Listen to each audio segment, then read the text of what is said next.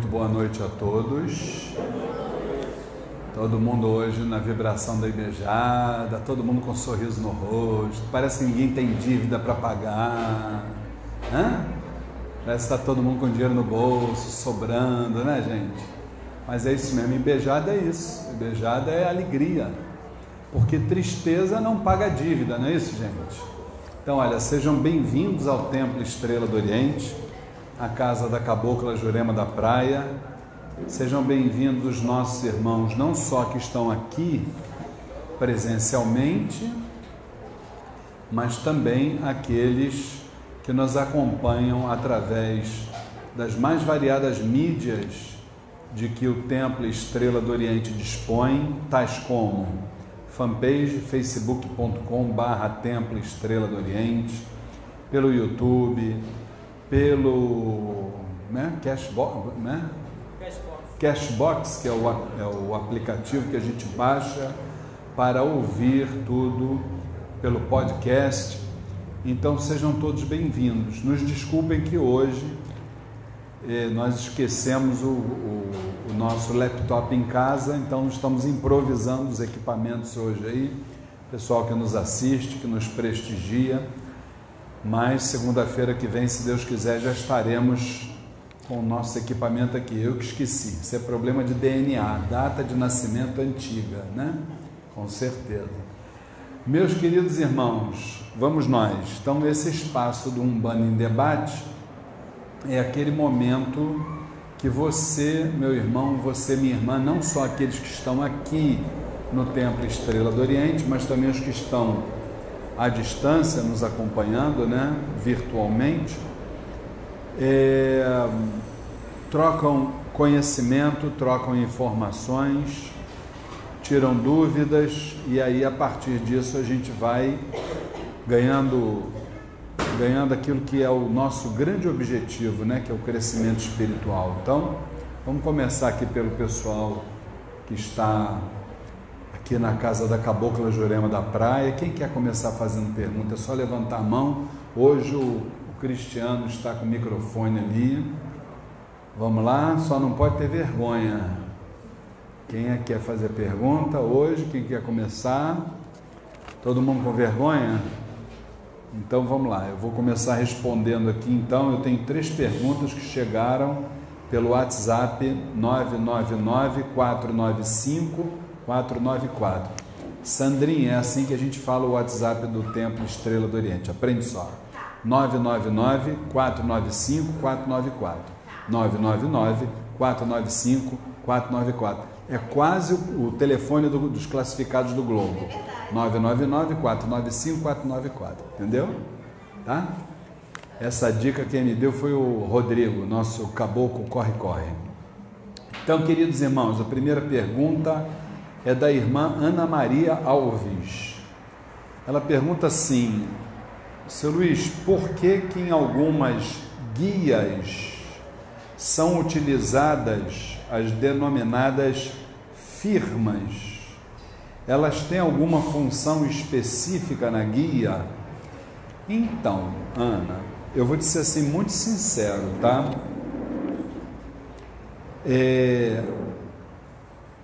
O nome firma, em tese, né? Em tese, o próprio nome já diz, deveria ser para dar uma firmeza na guia.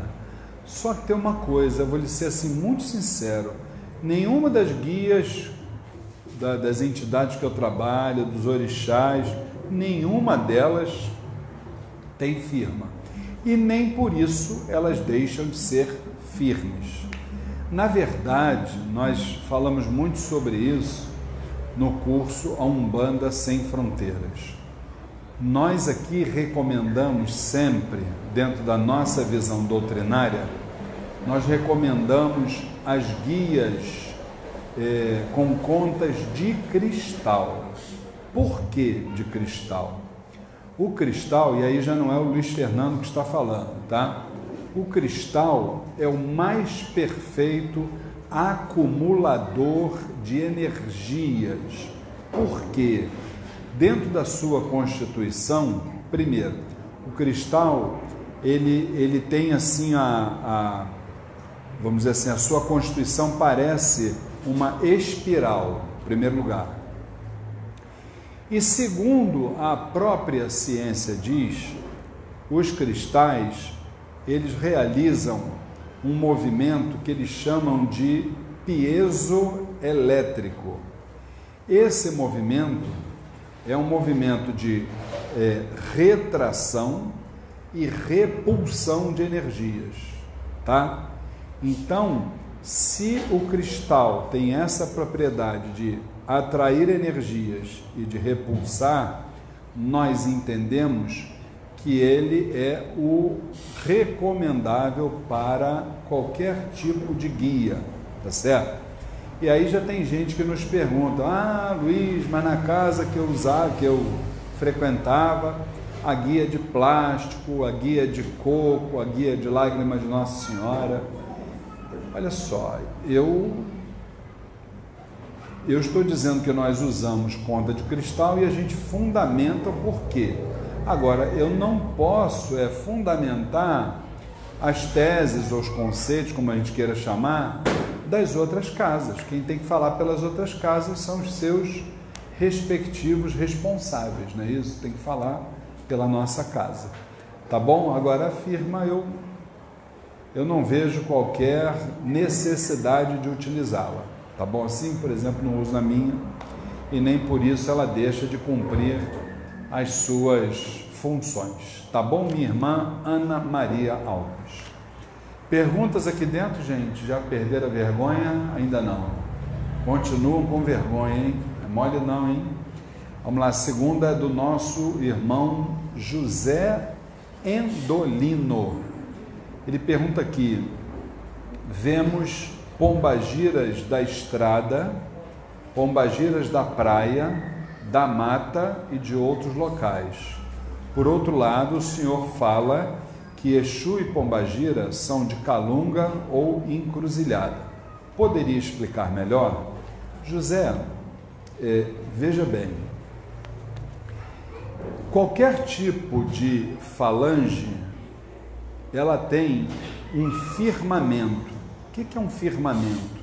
Firmamento é o local por onde a vibração emana e a vibração retorna, tá certo? Então, vejamos, no caso de Exu, nós temos duas realidades, uma que são os Exus e pombagiras de encruzilhada, e nós temos os Exus e pombagiras cuja vibração originária vem da Calunga pequena, ou seja, o cemitério. Não existem Exus e pombagiras de encruzilhada e de cemitério porque a gente acha bonito. Nada disso teria sido criado por Zambi Maior, por Deus, como a gente queira chamar. Isso não teria sido criado por um capricho de Deus, de forma nenhuma. Os Exus e pombagiras considerados das almas, eles têm determinadas funções dentro da sua missão. Se não, vejamos, nós vivemos num plano chamado plano reencarnatório. Esse plano reencarnatório, nós estamos encarnados, a gente vai desencarnar e a gente volta. Desencarna, volta, desencarna, volta, desencarna, volta.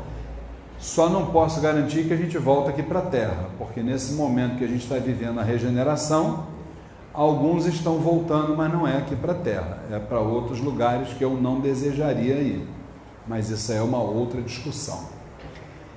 Então, o que acontece? Para todos os espíritos, para a maior parte dos espíritos desencarnados que se encontram nesta faixa que a gente chama de plano reencarnatório, todas as funções ali atribuídas foram delegadas aos Exus das almas, certo? Existem algumas funções que ainda são delegadas aos Exus das almas neste plano para pessoas encarnadas, mas isso não é vamos dizer assim, a realidade. Isso é algo pontual. A realidade é o seguinte: para o ser humano que está encarnado, quem costuma estar mais de frente, cuidando das suas necessidades, orientando, protegendo, entre outros fatores, são os Exus e Pombagiras de encruzilhada. Você está encarnado, quem está cuidando de você é a divisão de Exus e Pombagiras de encruzilhadas. Se você já estiver desencarnado, são os Exus das almas. Só que, meu irmão José, quando a gente fala uma falange, seja ela qual for, não é só Exus e Pombagiras, todas as falanges, elas trabalham convergindo, elas trabalham se desdobrando, porque senão seria impossível a gente, vamos assim dizer, seria impossível para eles cumprirem as suas respectivas missões, para todos os falangeiros, todos os espíritos que compõem todas as falanges, tá? Então, falange da Ibejada, por exemplo, hoje é dia da Gira de Ibejada, ela tanto trabalha no jardim, que é o seu habitat natural, como ela vai na pedreira, ela vai na cachoeira, ela vai no mar, ela vai na encruzilhada, ela vai nas matas, ela vai em qualquer lugar. Quem diz a Ibejada, diz Exu, diz Pombageira, diz Caboclo, diz Preto Velho. Todas as falanges trabalham convergindo, tá certo? Então, quando a gente escuta, por exemplo, no caso da sua pergunta, Pombagira da estrada, Pombagira da mata, Pombagira, como tem aqui, Pombagira cigana da praia, o habitat dela não é que seja da praia, ou ela é de encruzilhada, ou ela é de cemitério, porém, na sua denominação, tá certo? Ela chama-se Pombagira Cigana da Praia porque ela tem alguma ligação com a Calunga Grande, que é o mar. Tá? Agora, vibração originária é outra coisa, onde surge a vibração. Surgindo, em termos de Exu e Pombagira, ou é Calunga ou é encruzilhada. O dia que você estudar, meu irmão José, um pouquinho de geometria espiritual, você vai entender que nesses dois habitats, tanto a encruzilhada quanto a Calunga, tem ali o firmamento, o local ou centro indiferenciado da vibração, o local onde surgem as vibrações e por onde elas retornam. Tá bom, meu querido? Espero ter esclarecido a sua dúvida. Perguntas, meus irmãos? Gente, se eu não tenho pergunta, alguém levantou ali a mão? Ah, então tá bom, vamos lá. Ainda tem uma aqui ainda, mas pode falar. Boa noite, minha irmã. Seu nome? Flávia. Diga, Flávia. Queria entender um pouquinho sobre como é o uso do fundo, né, pelas entidades para benefício. Porque, assim, é só uma coisa que eu tenho um pouco de dúvida. Já que a gente faz essa, no mundo material, a gente já tem essa preocupação, né, com o fundo, né? E aí, comprar um médium e qual o benefício disso? A gente sente a vibração, uma vibração boa, mas eu não compreendo. Isso, se você puder falar um pouquinho sobre isso. Vamos lá. Então, é assim. O que acontece? Primeiro, é sempre importante a gente lembrar que tudo que acontece dentro de um... Bom, deixa eu até repetir, porque hoje, como a gente está com um probleminha de som, deixa eu repetir a pergunta da irmã. A irmã está perguntando quais são as funções do fumo dentro da Umbanda, a partir do momento que uma entidade fuma. Então, eu começo respondendo que dentro de um terreiro de Umbanda, a gente pode conhecer ou não o fundamento de determinado procedimento, mas seja qual for o procedimento, ele tem um fundamento. Isso a gente começa deixando bem claro, né? Eu mesmo não sei tudo, ainda estou aprendendo, sou um aluno, um eterno aprendiz, E um dia eu chego lá, se Deus quiser. Então, minha irmã, o fumo, ele cumpre algumas obrigações importantes. A primeira delas, o fumo, ele é composto pelo elemento vegetal, magnetismo vegetal. O magnetismo vegetal, entre as várias funções, ele tem o poder de limpar o consulente, energeticamente falando, e ele tem o poder também de reabastecer energeticamente esse consulente. O fumo, ele cumpre um outro papel também muito importante na hora do atendimento da entidade para com o assistido, em relação a um termo que a gente ouve desde pequenininho na Umbanda antiga, que é assim: filho, fecha seus olhinhos, que eu vou corrigira. Esse corrigira, na verdade, está se tratando da mediunidade de transporte na sua modalidade voluntária. Existe a involuntária e, nesse caso, é a voluntária. Por quê? Quando o consulente chega na frente da entidade, na verdade, ele conta uma história para a entidade. Só que a entidade, ela trabalha com toda uma hierarquia espiritual para corrigira desse consulente através da mediunidade de transporte, para entender a causa do problema. Porque o que o assistido traz para a entidade é a consequência, nunca é a causa. Até porque o ser humano está encarnado, ele não vai descobrir nunca qual é a causa, que a causa começa lá nas vidas passadas, o que é natural, né? Então, esse médium que está incorporado à entidade, um dos facilitadores, uma das técnicas que são utilizadas para que ele possa ir nessa mediunidade de transporte, que a entidade chama de correr-gira, é o fumo. O fumo serve como inspiração. Inspiração. Agora, existe uma outra realidade que a gente também precisa deixar bem claro aqui, que tanto o médium quanto o consulente, eles podem ter problemas alérgicos em relação ao fumo.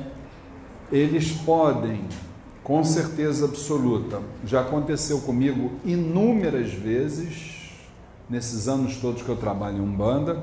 Eu procuro não revelar quantos anos são, então o pessoal nessa chamagem de velho, né?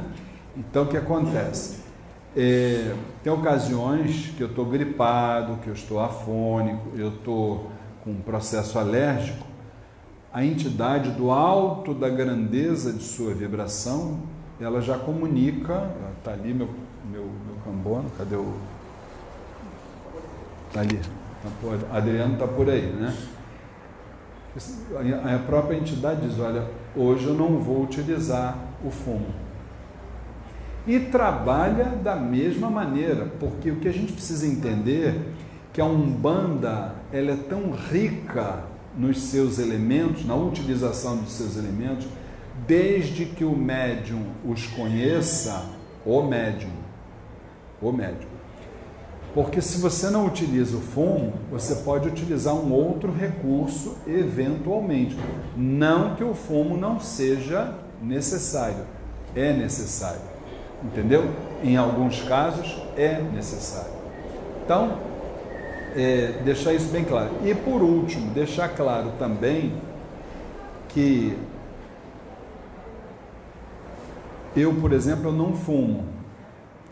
Só que eu tenho 110% de certeza de que quando uma entidade com a qual eu trabalho ali está fumando, aquele fumo jamais vai me prejudicar ao ponto de me viciar, porque o dia que uma entidade estiver praticando algo dentro de um terreiro e que esse algo seja prejudicial ao seu médium, eu vou sair por aquela porta fora e nunca mais eu vou me chamar de umbandista.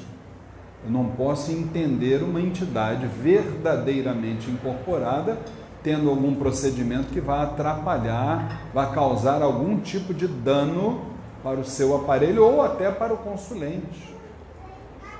Entendeu? Então que isso tudo fique assim muito bem claro. Tá bom, minha irmã? Bom, eu tenho uma outra pergunta aqui da irmã Maria Auxiliadora.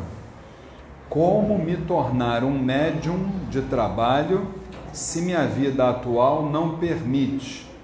Tenho muitos sintomas, vou ao médico e nada é encontrado. Por quê? Bom, minha irmã Maria Auxiliadora, veja bem, é claro que eu não estou aqui para, espero que você esteja nos assistindo, eu não estou aqui para julgar a sua vida nem a de ninguém, não é o nosso propósito. E a gente entende, eu não sei qual é a sua idade, mas a gente entende que realmente existem irmãos e irmãs que têm, vamos dizer assim, ainda não têm condições de se planejar ao ponto de se dedicarem a uma parte espiritual, que é muito natural. Agora, minha irmã, veja bem, já diz uma grande entidade espiritual que o dia que o trabalhador estiver pronto, o trabalho aparece. Então, acho que se você tem a vontade de servir a espiritualidade, uma vontade sincera, verdadeira, nós temos o poder, junto, em parceria com o astral superior, nós temos o poder de transmutar as coisas para que você, em breve, possa vir a ser vamos dizer assim, um soldado do Exército Branco de Oxalá. Eu não tenho dúvida nenhuma disso, entendeu? Isso é só uma questão de tempo. É só você querer. E esse querer, ele passa por uma coisa muito importante. Você precisa se organizar. Por quê? Porque ser médium dentro de um terreiro de Umbanda é uma questão de planejamento. A partir do momento que a pessoa se planejar, com o tempo, a própria espiritualidade vai convergir de tal maneira que você vai, sem dúvida nenhuma, chegar a um ponto que você vai trabalhar espiritualmente. Eu tenho isso como exemplo, inclusive na minha vida e na vida de inúmeros irmãos que são filhos de santo nosso, entendeu? Filhos no santo, e que a vontade é como se fosse aquilo chamado formas-pensamento. Quando a gente tem a vontade de servir a parte espiritual, com certeza absoluta, esse astral superior, ele vai convergir, entendeu? Então, fique tranquila, porque o seu momento vai chegar e eu não tenho a menor dúvida. Agora, em relação aos sintomas que você está sentindo e a medicina não está encontrando, isso para nós não é novidade nenhuma, né? Porque a gente sabe que hoje o que mais a gente ouve aí é aqueles diagnósticos do tipo, né, rotavírus, viroses, entendeu? Isso é o que a gente mais tem, né? Aliás, o que macumbeiro tem de rotavírus e de virose é coisa de maluco, entendeu? Chega na frente do médico, não tá sentindo tudo, o médico não descobre nada, você volta para casa, entendeu? Chupando o dedo. Aí você tem que ir lá no médico do astral, lá na rua Goiás 548 Piedade, e os médicos de lá resolvem e dizem o que você tem, entendeu? Diz assim, minha filha, está na hora de você balançar o esqueleto, filhinha. É isso, entendeu? Balança um pouquinho esse esqueleto aí, que rapidinho essas doenças aí vão todas embora, né? Entendeu? O Felipe está ali rindo, ó. Entendeu? É bom, Felipe, de vez em quando faz bem a gente balançar o esqueleto. Quem nunca balançou o seu esqueleto, né? Tá bom assim? Minha irmã Maria Auxiliadora, o que você quiser, se não for aqui, qualquer outro terreiro de Umbanda, busque auxílio, que a espiritualidade haverá de lhe indicar, tá bom? Gente, eu queria dar um recado, embora esse recado seja uma atribuição ali da nossa irmã Sandra Duarte, que já tem mais ou menos um mês, nós iniciamos, isso serve para todos os irmãos aqui da assistência.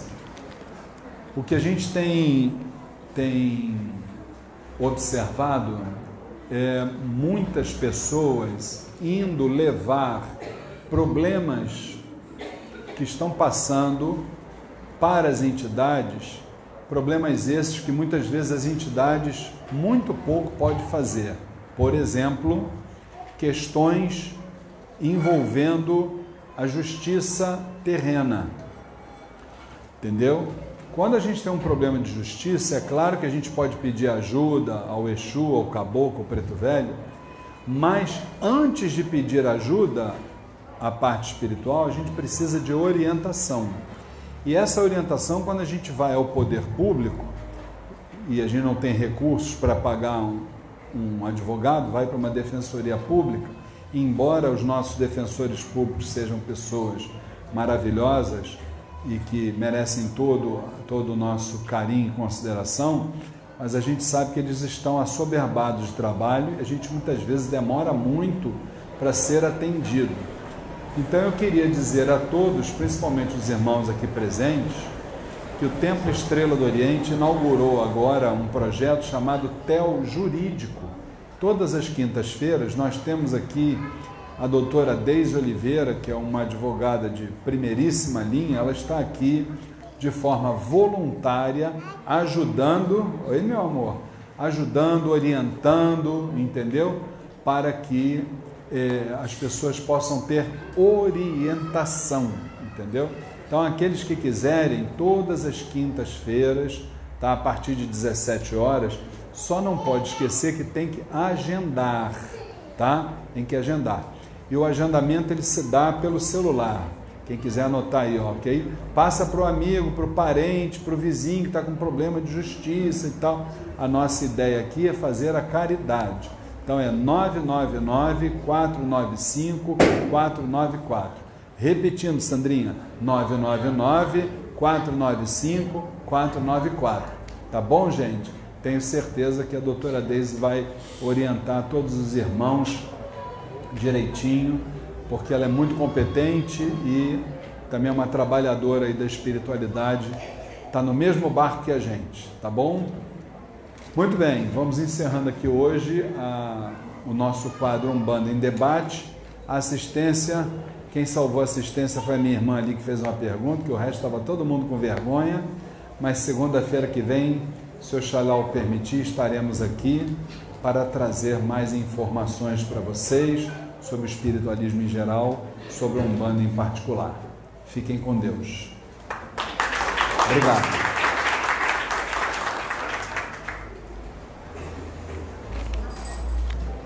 Obrigado, querido.